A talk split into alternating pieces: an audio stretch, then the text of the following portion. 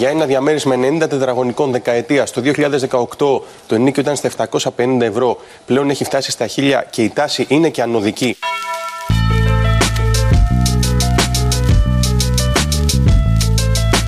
Είναι πολύ μεγάλες οι αυξήσεις στα μισθώματα, ιδιαίτερα στα μικρά διαμερίσματα. Ενδεικτικά λέω ότι την περασμένη εβδομάδα μισθώθηκαν δύο διαμερίσματα, ένα στο Παγκράτη και ένα στο Κουκάκι, προς 12 ευρώ το τετραγωνικό.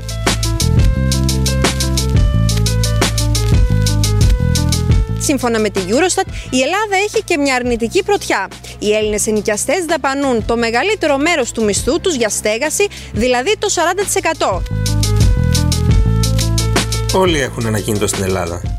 Έτσι λέμε. Και το λέμε σαν να είναι ακόμη ακλόνητη αλήθεια. Αλλά δεν είναι.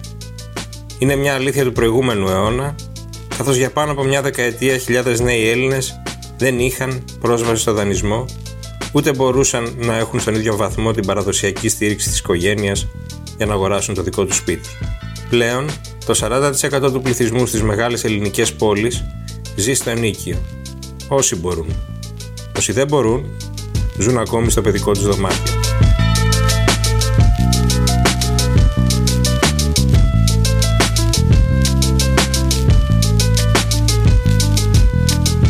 Κυρίες και κύριοι, είναι το Ράδιο Κάπα, το εβδομαδιαίο podcast της Καθημερινής.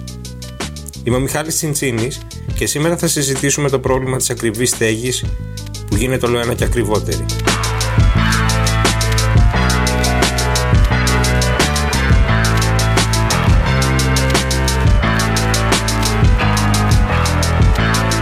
Έχουμε μαζί μας τον κύριο Γαβριήλ Σαγελαρίδη, διευθυντή του Έτερον.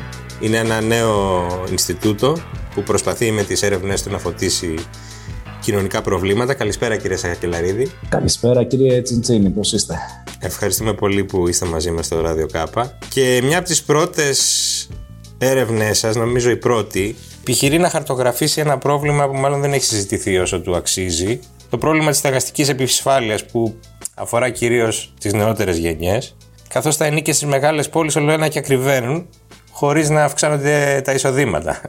Έτσι δεν είναι. Ε, και ήθελα να μου πείτε σε τι ευρήματα σας οδήγησε αυτή η έρευνα; Πρώτα απ' όλα ευχαριστώ πολύ για την ευκαιρία που μας δίνετε. Κοιτάξτε να δείτε το ζήτημα γενικά της στεγαστικής επισφάλειας, όχι μόνο στην Αθήνα, αλλά και στα υπόλοιπα μεγάλα αστικά κέντρα ή λιγότερο μεγάλα αστικά κέντρα της χώρας μας, είναι ένα σημαντικό πρόβλημα το οποίο θα μπορούσαμε να πούμε, και με προσωπικά αυτή είναι η αίσθηση μου, αλλά και συζητώντας το και μελετώντας το περισσότερο, ότι ένα πρόβλημα ναι, μεν μεγάλο, αλλά βρίσκεται υποβόσκη, θα μπορούσαμε να πούμε. Όμως η πραγματικότητα είναι ότι και με δεδομένες τις κοινωνικές συνθήκες και οικονομικές της τελευταίας δεκαετίας, αλλά και με τις εξελίξεις στο χώρο της ε, κτηματαγοράς, ε, έχει, έχουν συνεπάρξει διάφορες τάσεις οι οποίες δημιουργούν συνθήκες ε, δεν θα ήθελα να πω εκρηκτικές, αλλά τουλάχιστον απειλητικές για το βαθμό της κοινωνικής συνοχής. Μιλάμε για μια αύξηση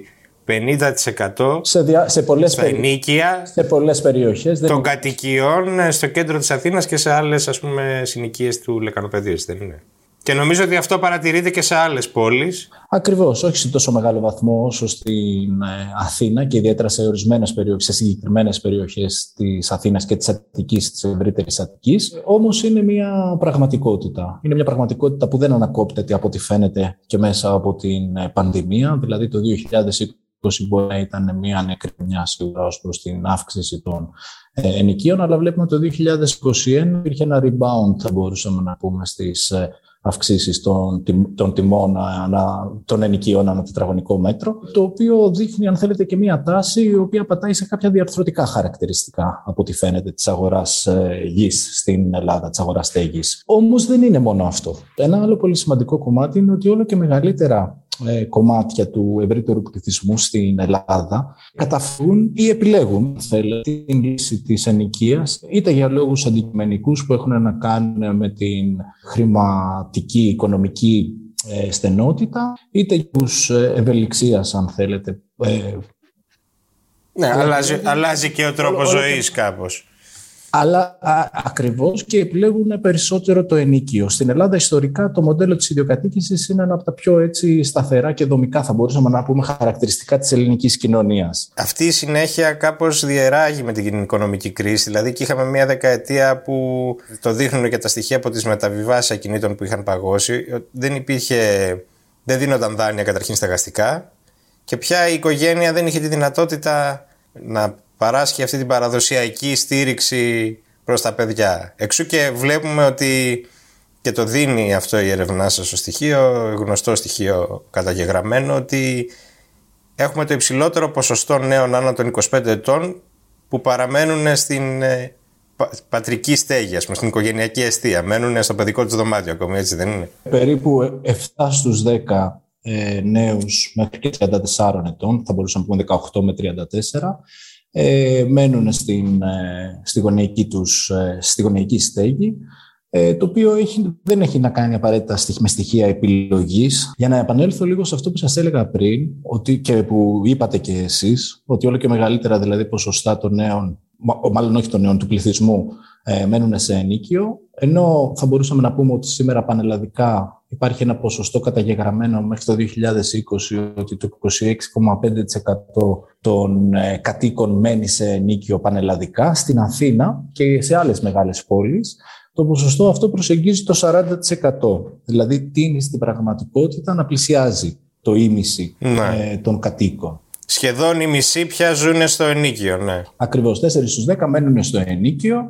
Κάτι που, που αν το συνδυάσουμε με αυτό που λέγαμε πριν για την αυξητική τάση των ενοικίων και την καθήλωση, αν θέλετε, των ε, εισοδημάτων, δημιουργεί αυτές τις συνθήκες που σας έλεγα και στην αρχή ενός προβλήματος με πολύ έντονα κοινωνικά χαρακτηριστικά, το οποίο, όπως είπατε κι εσείς, δεν έρχεται συχνά στην επιφάνεια και στη δημόσια συζήτηση. Και νομίζω ότι είναι οξύτερο στις ηλικίες αυτές, ε, δηλαδή που είναι στην αρχή του εργασιακού τους βίου και αναζητούν και μια ε, ε, δική του στέγη ανεξάρτητη. Δηλαδή μιλάμε για αυτές τις ηλικίες που εμφανίζονται μάλιστα και στην καμπάνια που έχετε Είναι τα πρόσωπα δηλαδή που μιλάνε για τη δυσκολία του να βρουν ένα σπίτι στην Αθήνα. Ακριβώς. Και που να μπορούν να το πληρώσουν. Και νομίζω ότι το πιο χαρακτηριστικό δεν είναι το ποσοστό εκείνων που ζουν σε μισθωμένο ακίνητο, αλλά τα στοιχεία που έχουμε για το τι ποσοστό του εισοδήματος αναγκάζονται να αναλώσουν προκειμένου να πληρώσουν το ενοικιό τους. Δηλαδή... Αυτό είναι όντως εντυπωσιακό, κύριε Τσιντσίνη, γιατί είναι στοιχεία τα οποία προκύπτουν από τη Eurostat, είναι στοιχεία τα οποία ε, βασίζονται στις ετήσιες έρευνες για τους οικογενειακούς προϋπολογισμούς και τις συνθήκες διαβίωσης. Το 3,2% των οικοκυριών που μένουν σε ενίκιο δαπανά άνω του 40% ε, του εισοδήματος τους ε, στο ενίκιο.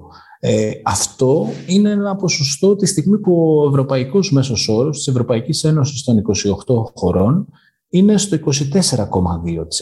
Στην Ελλάδα δηλαδή περίπου έχουμε ε, ένα υπερτριπλάσιο θα μπορούσαμε να πούμε ε, ποσοστό σε σχέση με τον ευρωπαϊκό μέσο όρο. Κάτι το οποίο πραγματικά είναι ε, πολύ έτσι εντυπωσιακό και θα έλεγα και, και επικίνδυνο θα μπορούσαμε να πούμε. Θα μπορούσε κάποιος ενδεχομένως να πει, γιατί και εγώ πολλές φορές ε, και ειδικά αυτή την περίοδο σκεφτόμαστε και αναρωτιόμαστε και συζητάμε και με ερευνητές ποιες είναι οι αιτίες αυτού του, ναι. της τεράστιας απόκλησης, αν θέλετε, στην ναι, Ελλάδα. Ναι, να πάμε και στις αιτίες, γιατί νομίζω ότι μιλάμε και για ένα πρόβλημα που δεν είναι αποκλειστικά ελληνικό. Παρατηρείται σε όλες τις μητροπόλεις ευρωπαϊκές. Ακριβώς. Είναι ένα πρόβλημα που συζητιέται παντού και στη Γερμανία και στην Ισπανία, ιδίως εκεί που υπάρχει έντονη τουριστική δραστηριότητα ή μεγάλη κινητικότητα εργαζομένων που πια ξέρουμε ιδίως μετά την πανδημία ότι η, η έννοια της ε, επαγγελματικής εγκατάστασης έχει εξαϊλωθεί πια, δεν υπάρχει. Και ήθελα να πάμε λίγο να ταξινομήσουμε τους λόγους. Δηλαδή έχουμε, αν μπορούσαμε να το συνοψίσουμε έτσι, μια γενιά στην Ελλάδα που δεν μπορεί να φτάσει να νοικιάσει, να αγοράσει πολύ περισσότερο το δικό της σπίτι. Μια γενιά, θα το πω λίγο με δραματικούς όρους, εγκλωβισμένη στο παιδικό της δωμάτιο Πού οφείλεται αυτό, οφείλεται, δηλαδή πού οφείλεται αυτή η μεγάλη αύξηση που βλέπουμε στις τιμές; Αυτή τη στιγμή βλέπουμε μια πολύ μεγάλη αύξηση στις τιμές των ενοικίων που οφείλεται προφανώς σε πολλούς λόγους. Δεν υπάρχει ένας λόγος ας πούμε αποκλειστικός στον οποίο θα μπορούσαμε ναι. να τον χαρακτηρίσουμε ως αποκλειστικά ναι. υπέτειο. Έχουν να κάνουν όμως με τις ε, πολλές και διαφορετικές εξελίξεις που, που, που λαμβάνουν χώρα στην αγορά γης, αυτό που λέμε, στην κτηματαγορά. Από τη μία βλέπουμε ότι υπάρχει μια ε, αλλαγή, αν θέλετε, μια αλλαγή στο πρότυπο των, και του τουρισμού, αλλά και ευρύτερα και της ε, μετακίνησης και της φιλοξενίας και της παραμονής και της διαμονής μάλλον ε, ανθρώπων στα μεγάλα αστικά κέντρα. Μια από τις μεγάλες αλλαγές που όλοι την έχουμε υπόψη είναι πρώτα απ' όλα η επέκταση ε, των ε, κατοικιών που μισθώνονται μέσω πλατ, ε, πλατφορμών τύπου Airbnb, για παράδειγμα. Της βραχυχρόνιας μίσθωσης. Της βραχυχρόνιας μίσθωσης. Ακριβώς. Βλέπουμε δηλαδή ότι αυτές οι πλατφόρμες βραχυχρόνιας μίσθωσης έχουν μπει για τα καλά στη ζωή μας. Οι πολλές φορές οι ιδιοκτήτες επιλέγουν ε, να μην ε, ακολουθήσουν τη συμβατική μέθοδο της μακροχρόνιας μίσθωσης, δηλαδή της ενοικίασης με συμβατικούς όρους, αλλά είναι ε, πιο επικερδές για αυτούς ε, να ακολουθήσουν τη βραχυχρόνια μίσθωση, με αποτέλεσμα να μειώνεται διαρκώς το ε, οικιστικό απόθεμα το οποίο ε, απευθύνεται για, σε ενοικιαστές. Πάλι αντιλού από την έρευνά σας, 10.000 σπίτια μόνο στην Αθήνα ενοικιάζονταν μέσω Airbnb. Ακριβώς. Και όταν λέμε στην Αθήνα, εννοούμε το, το Δήμο της Αθήνας. Άρα, νομίζω εξηγείται μόνο από αυτό το, το, το νούμερο, αυτό που λέμε, η, η απομείωση του οικιστικού αποθέματος. Ακριβώς. Τη στιγμή που η ζήτηση, όπως είπαμε και πριν, αυξάνεται, όλο αυτό έχει φυσικά ως αποτέλεσμα να, αυξα... να, να δημιουργεί μια πίεση προς τα πάνω, ε, προς τα ενίκεια. Και ένα ενδιαφέρον ακόμη στοιχείο που έχει να κάνει ε, με τις πλατφόρμες ε, βραχυπρόθεσμης ε, μίσθωσης είναι το γεγονός ότι αυξάνονται όλο και περισσότερο η συγκέντρωση των κατοικιών που μισθώνονται ανά πρόσωπο, φυσικό ή νομικό πρόσωπο. Αυτό δηλαδή τι σημαίνει, ότι δεν είναι απλά και μόνο ότι έχω εγώ ένα σπίτι, έχετε εσείς ένα σπίτι ε, και το βγάζουμε ας πούμε στην ε, πλατφόρμα. Αυτό σημαίνει ότι υπάρχουν εταιρείες οι οποίες ε, κάνουν ακριβώς αυτή τη δουλειά. Ε, παίρνουν σπίτια, συγκεντρώνουν σπίτια, ε, με αποτέλεσμα να, να έχουν και μια, να αποκτούν και μια μεγαλύτερη δύναμη, αν θέλετε, και μέσα στην αγορά και στον ε, και στη διαμόρφωση των τιμών, αλλά αυτό ταυτόχρονα έχει να κάνει και με τη διανομή του εισοδήματος. Γιατί κάποιος θα μπορούσε να πει ότι υποφελούμαστε όλοι από μια τέτοια συνθήκη μέσα από αυτή την πλατφόρμα. Αλλά αυτό αλλάζει. Ήταν στην αρχή όντως πιο δίκαιη η κατανομή. Ξεκινούσε δηλαδή βάζοντας εγώ ή εσείς ή κάποιος άλλος σε ένα σπίτι που έχουμε από μια κληρονομιά στην ε, πλατφόρμα. Τώρα βλέπουμε ότι υπάρχουν εταιρείες που συγκεντρώνουν σπίτια και τις βάζουν στην πλατφόρμα. Άρα, ο ένας λόγος είναι ότι είναι λιγότερα τα διαθέσιμα προ σε σπίτια λόγω, λόγω του Airbnb. Ε, ο άλλος λόγος; Υπάρχουν και άλλες αλλαγές οι οποίες λαμβάνουν χώρα. Είναι διάφορες ε, νέες τάσει που υπάρχουν, όπως είπατε και εσείς, αλλά ταυτόχρονα αυτές οι νέες τάσει συνοδεύονται και από επενδυτικά κίνητρα που έχουν να κάνουν, για παράδειγμα, με την Golden Visa, τα περίφημα αυτά προγράμματα όπου. Τα κίνητρα προσέλκυσης επενδυτών από το εξωτερικό στο real estate. Ακριβώς. Ακριβώς. Ε, ή, για παράδειγμα, και οι digital nomads, κίνητρα για τους digital τους ψηφιακούς νομάδες που λέμε, οι οποίοι και αυτοί έρχονται για να μείνουν στην Αθήνα και, να, και στα άλλα κέντρα και να καλώς κάνουν οι άνθρωποι προφανώς και να εκμεταλλευτούν τις ομορφιές των αστικών μας τοπίων και του καιρού μας. Όμως όλο αυτό δημιουργεί συνθήκες πίεσης, αν θέλετε, στα, στα, στα ενίκια προς τα πάνω. Όπως είπατε και εσείς, αυτό δεν συμβαίνει μόνο στην Αθήνα. Δεν συμβαίνει μόνο στην Ελλάδα και σε άλλες χώρες του εξωτερικού και σε μεγάλες πόλεις. Και τι έχουμε να μάθουμε, έχουμε να μάθουμε κάτι από την πείρα του την ευρωπαϊκή; Φυσικά. Φυσικά. Είναι μια τάση η οποία, ειδικά σε άλλες πόλεις, πολύ μεγαλύτερες από την Αθήνα, έχει η κατάσταση αυτή, η πίεση, έχει μεταξελιχθεί και σε κοινωνική ένταση, αλλά και σε προτάσεις πολιτικής. Θυμάμαι, ας πούμε, τη Βαρκελόνη ως χαρακτηριστικό παράδειγμα μιας τουριστικής πόλης, όπου πια η κατοικία έχει σχεδόν εξοριστεί από, το, από τον αστικό ιστό. Ναι, υπάρχουν πολλά παραδείγματα. Για παράδειγμα, η Βαρκελόνη, που είναι μια από τις πόλεις που έχουν γνωρίσει από τις μεγαλύτερες ε, τουριστικοποιήσεις, ιδιαίτερα μετά τους Ολυμπιακούς του 1992, ε, βλέπουμε ότι λαμβάνονται μέτρα από την ε, τοπική κυβέρνηση, από τη δημοτική αρχή που έχουν να κάνουν και με, τον, και με περιορισμούς στη διάθεση ε, δωματίων προς τις ε, πλατφόρμες βραχυπρόθεσμης μίσθωσης ε, και σε σχέση ας πούμε και με τα ενίκια μπαίνουν κάποια όρια σε σχέση με το πόσο μπορεί αυτό το ύψος των ενοικίων να αυξάνεται. Άρα πλαφών στα ενίκια. Αυτό κάνει η Βαρκελόνη. Αυτό έγινε και στο Βερολίνο, όπως ενδεχομένως θα γνωρίζετε. Κάτι το οποίο βγήκε αντισυνταγματικό. Ναι, επιχειρήθηκε να γίνει, αλλά ακριβώς. Επιχειρήθηκε να γίνει και με τρόπο, θα έλεγα, και αρκετά. Ριζοσπαστικό. Ριζοσπαστικό ακριβώς. Ε, κάτι το οποίο κατέπεσε μεν στο συνταγματικό δικαστήριο, αλλά επανήλθε ε, μια έτσι εξίσου ριζοσπαστική, θα μπορούσαμε να πούμε, πρόταση που τέθηκε σε δημοψήφισμα παράλληλα με τις ομοσπονδιακές εκλογές στην ε, Γερμανία, όπου στο δημοψήφισμα για την πόλη του Βερολίνου ε, κέρδισε με πολύ μεγάλη πλειοψηφία και μάλιστα υποστηρίχθηκε και από τον ίδιο τον υποψήφιο τότε καγκελάριο Σόλτς ε, η πρόταση αυτή να υπάρχει κοινωνικοποίηση ε, των διαμερισμάτων που ανήκουν σε εταιρείες οι οποίες έχουν πάνω από 3.000 διαμερίσματα. Και αυτό μάλιστα έγινε ε, με αναφορά στο άρθρο 15 του συντάγματος που δίνει αυτή τη δυνατότητα του Ομοσπονδιακού Συντάγματος στη Γερμανία. Πάντως στην πραγματικότητα δεν έχουμε βρει τρόπο να λύσουμε το πρόβλημα. Δηλαδή βρισκόμαστε σε μια αναζήτηση χωρίς να έχουμε καταφέρει να, να το ελέγξουμε, ας πούμε, να αναχαιτήσουμε την τάση.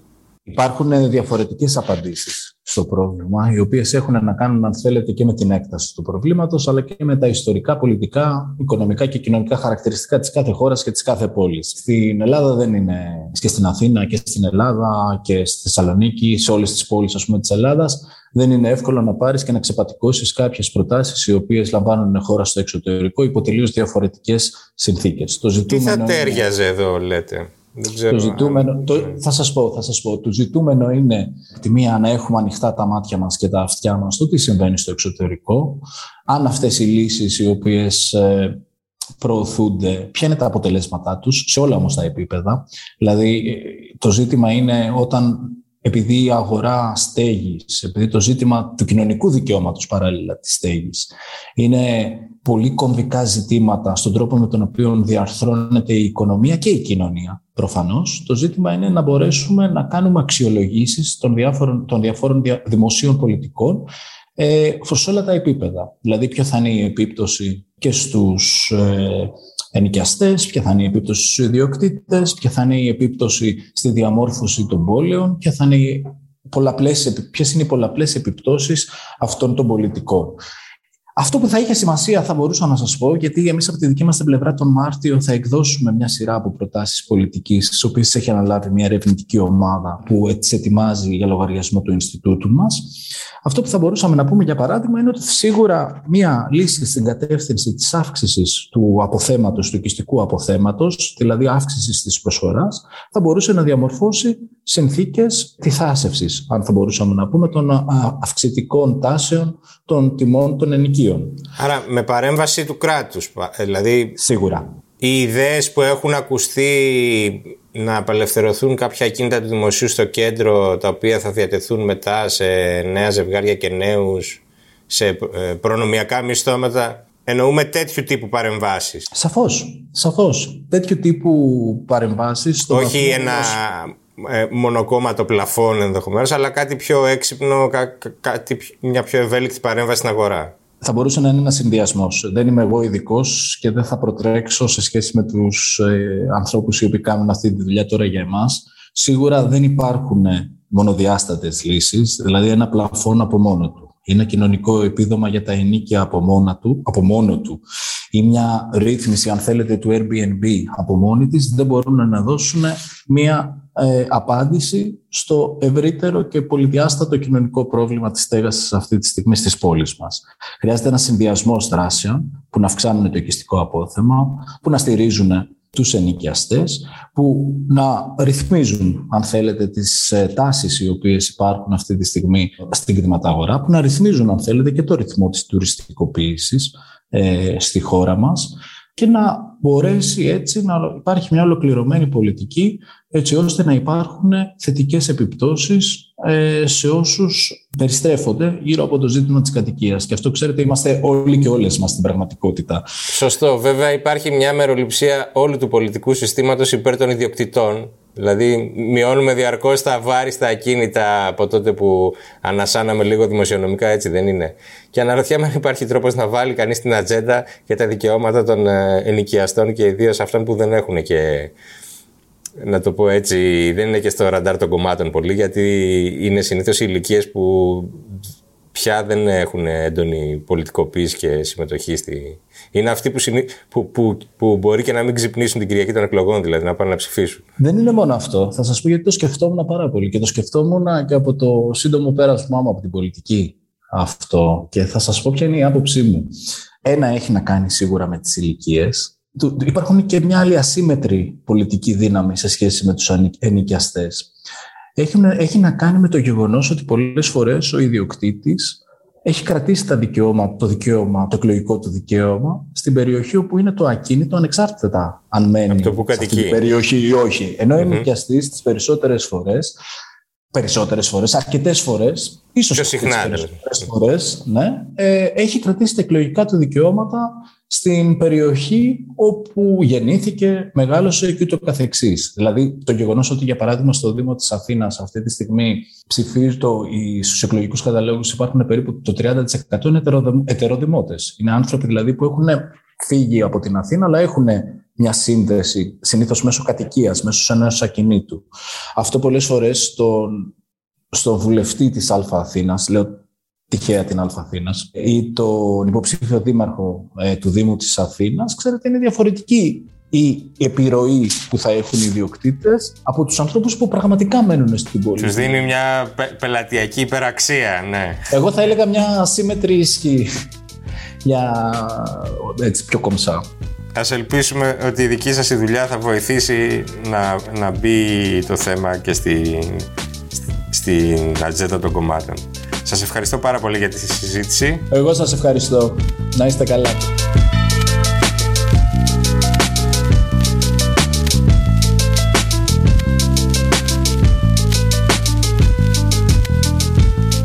Η πολιτική συζήτηση για τα κίνητα εξαντλείται μέχρι στιγμής στα βάρη για τους ιδιοκτήτες. Τα βάρη των ενοικιαστών, τα βάρη που σηκώνει κυρίως η νέα γενιά, παραμένουν αθέατα.